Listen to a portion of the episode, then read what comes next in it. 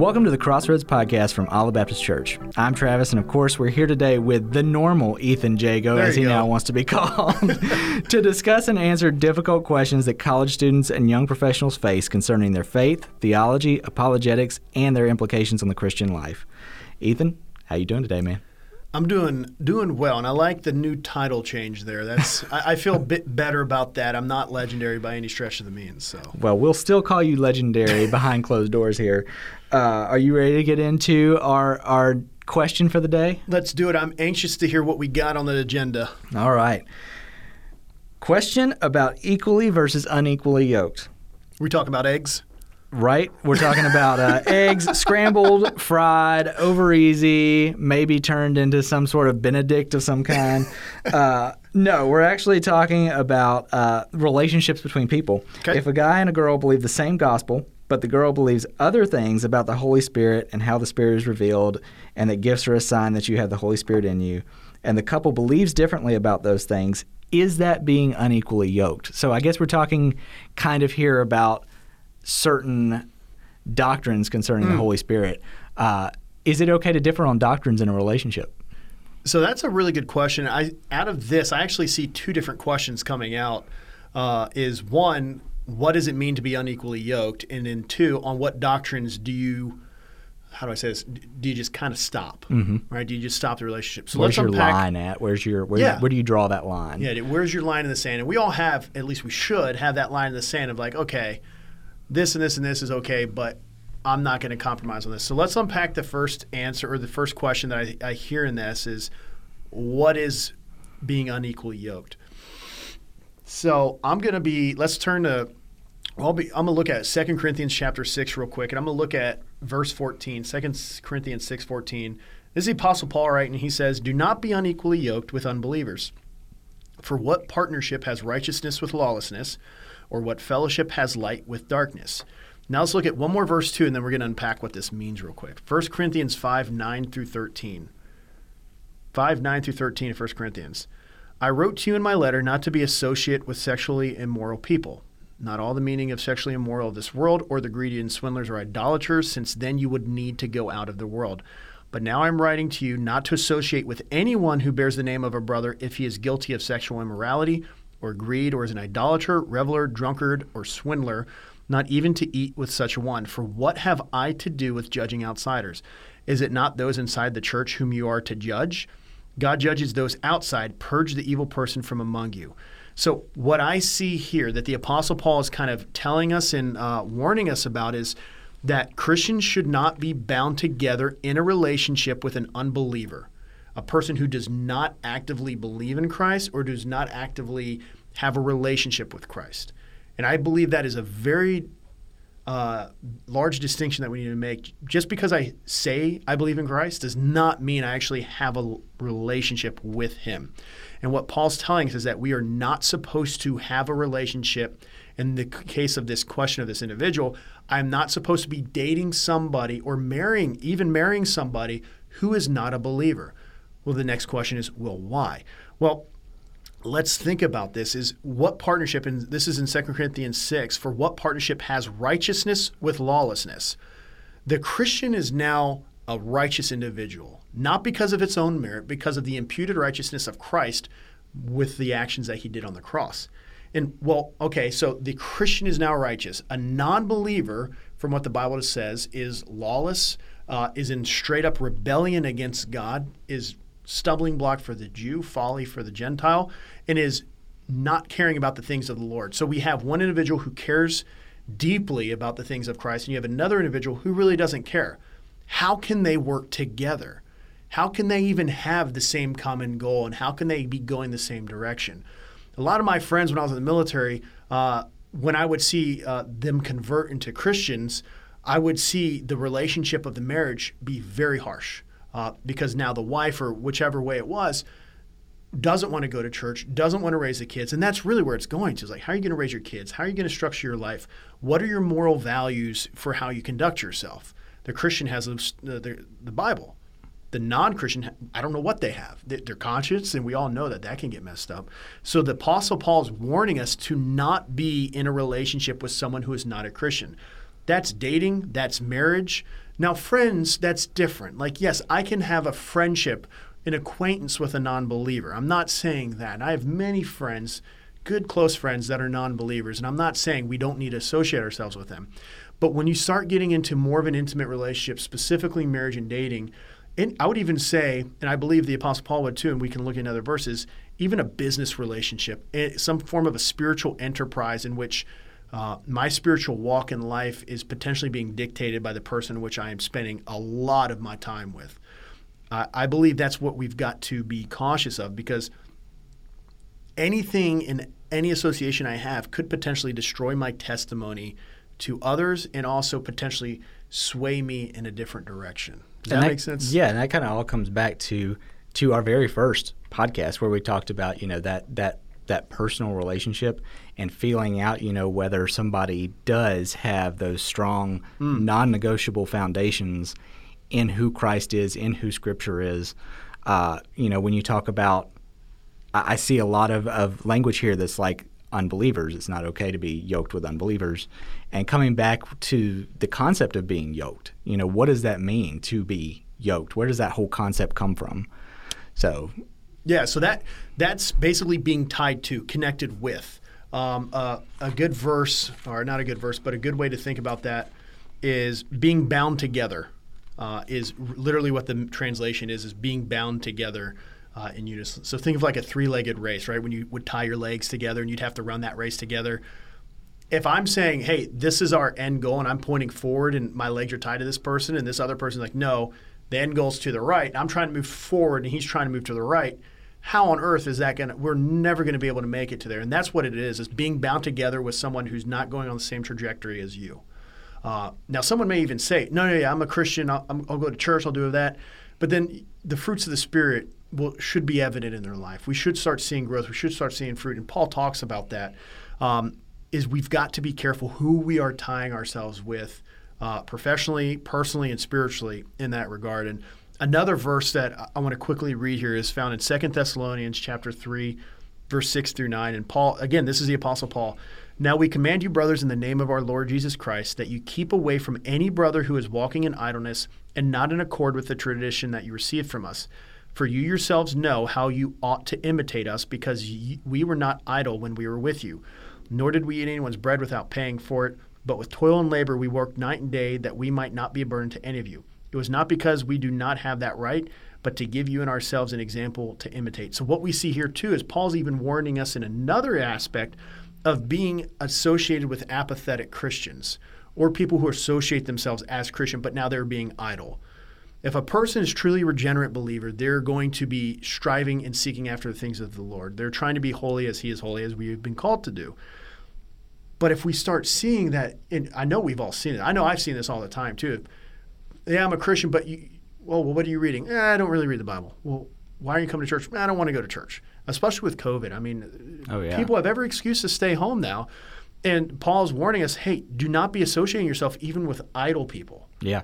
People who are not, you know, progressing in the faith. Because let's use that same illustration of the three-legged race. I'm trying to get to this end goal.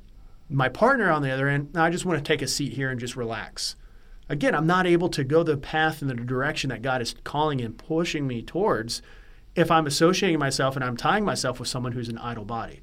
Now, I believe if they are a truly regenerate Christian, we can pray, we can help, we can come alongside to motivate them and stir them up for good works. I mean, the Bible tells us about that. So I believe that is uh, a great uh, kind of way in understanding what does it mean to be yoked, tied through, and then how – I guess where and how to apply this across the board. So, in the instance of this question, though, for what this individual asked, um, that is what being unequally yoked is. I think it's important and imperative for us to answer that question first.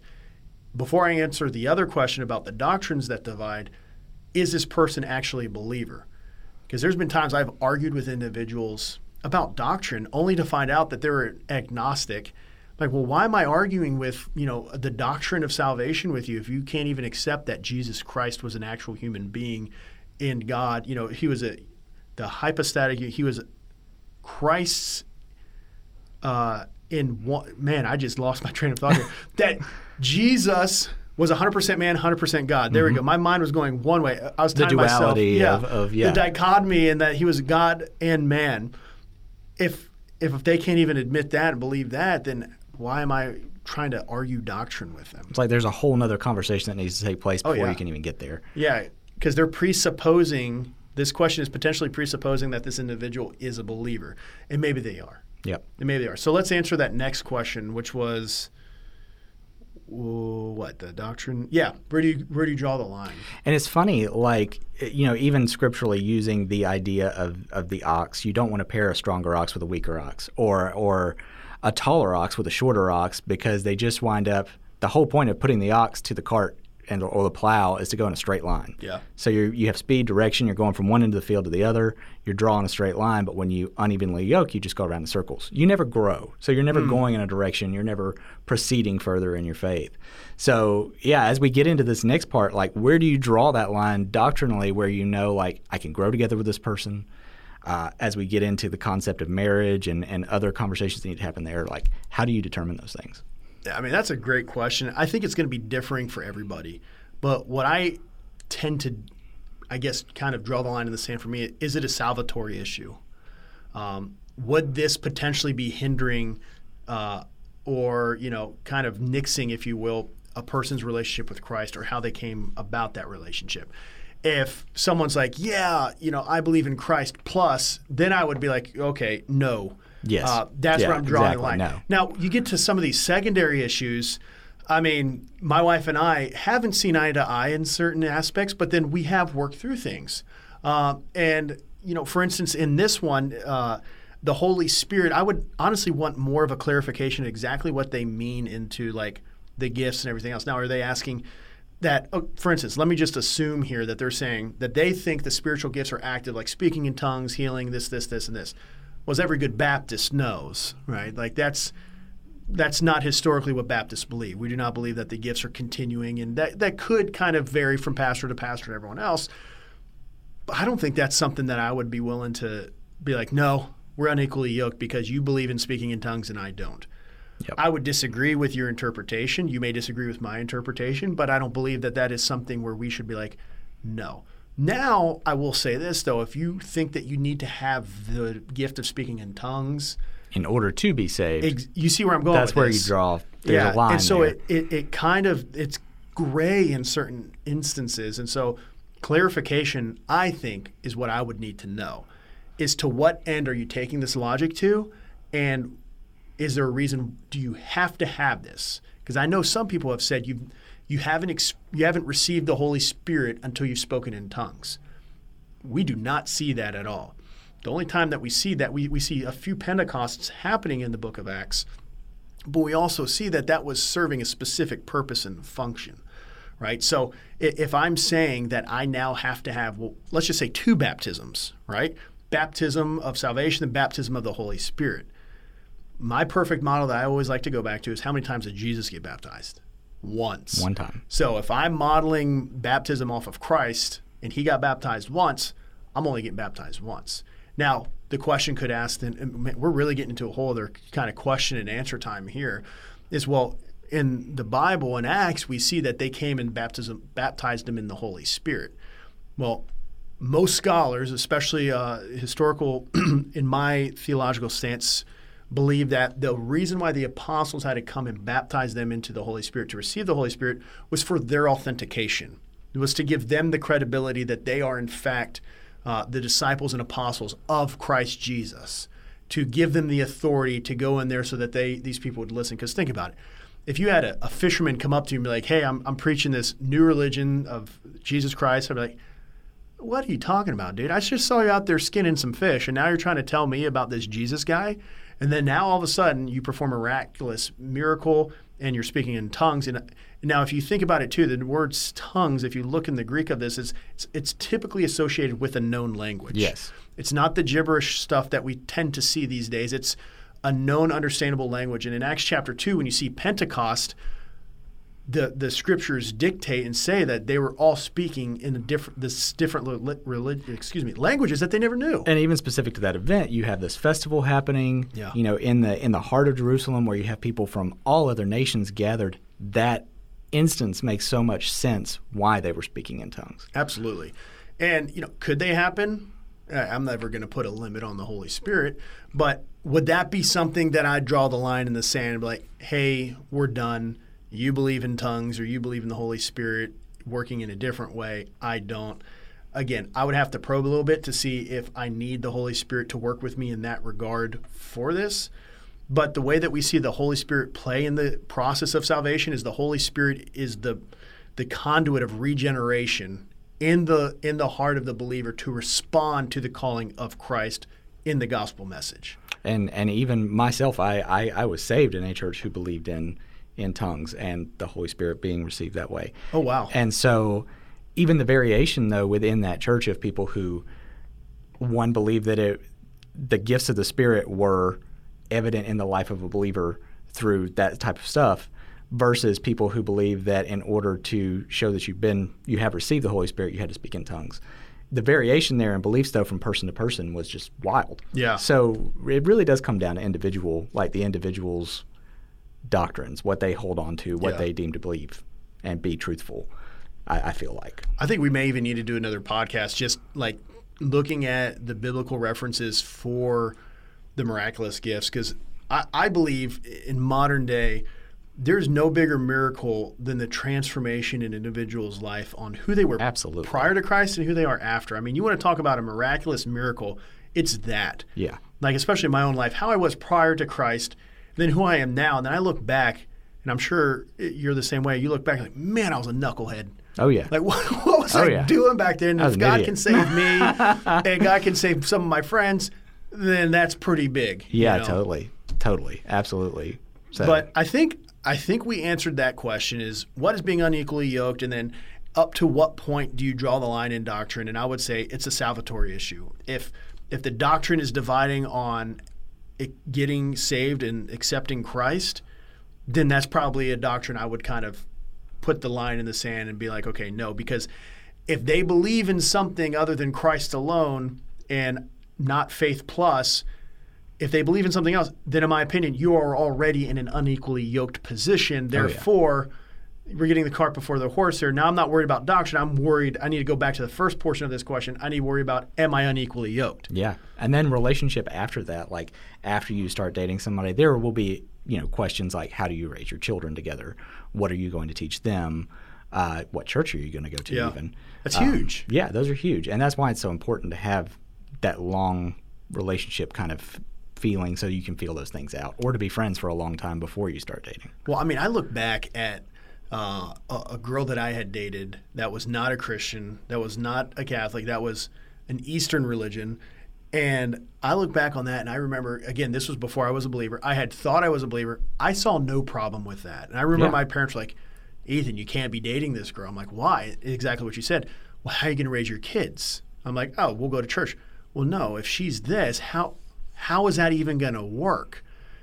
Didn't really make sense to me at the time. I was a senior in high school. I'm like, whatever, I've got plenty of time to figure it out. But life happens quick, and the next thing Oh, you know, you're in you're in marriage for six years, and you realize, oh shoot, I never had these conversations Yeah. uh, with my spouse. Oh, I'm unequally yoked, especially if I am now a believer. You know, so it definitely opens up a, a can of worms if you're not careful in addressing this head on. And I know it's tough for a lot of us uh, at, in, when you're in that relationship and the Spirit reveals to you hey, you're probably unequally yoked, is it's tough to step out in obedience and say, you know what, God, I'm going to obey you. In the in I, we just shared with you three verses. There's many more about how you're called not to be in a relationship with someone who's not a Christian. And that's tough to, to step out in that kind of obedience and be like, all right, I'm going to obey you, God, and then potentially have a heartbreak. It doesn't make it easy. No, you know? definitely not. But we're definitely commanded to do that. Yep. Very cool. All right. Thanks so much for listening to the Crossroads podcast. Crossroads is the premier college and young professional ministry in the city of Pensacola, and you can find out more at olivebaptist.org slash college. You can also DM your questions to the Crossroads Instagram at Crossroads at Olive. We hope to see you there and see you for the next episode on the Crossroads podcast.